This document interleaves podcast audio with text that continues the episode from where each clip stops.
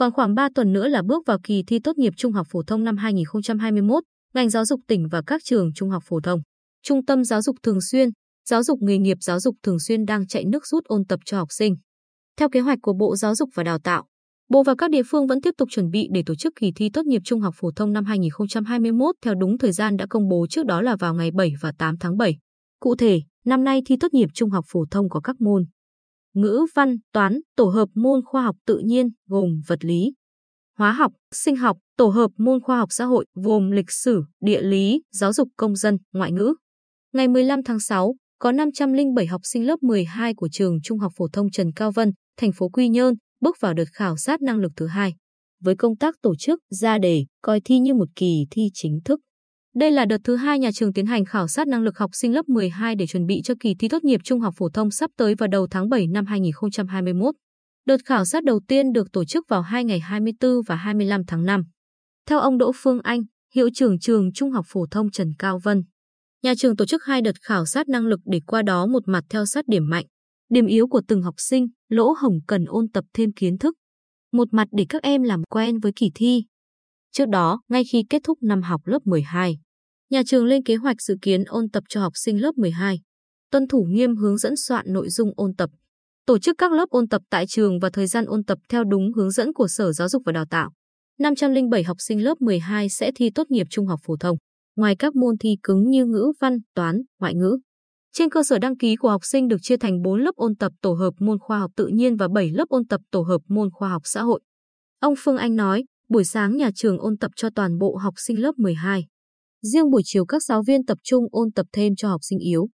Ngoài ôn tập trên trường, nhà trường còn luôn sẵn sàng phương án tổ chức các nhóm học online cho từng môn thi.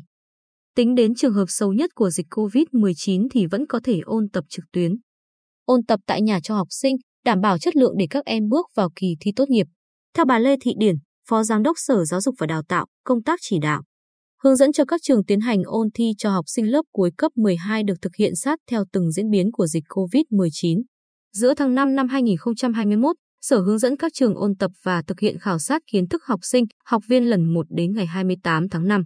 Tiếp theo đó, Sở chỉ đạo các trường kéo dài thời gian tổ chức ôn tập cho học sinh. Học viên lớp 12 thêm 1 đến 2 tuần, tùy theo kết quả khảo sát năng lực học sinh lần 1 và có thể khảo sát lần 2.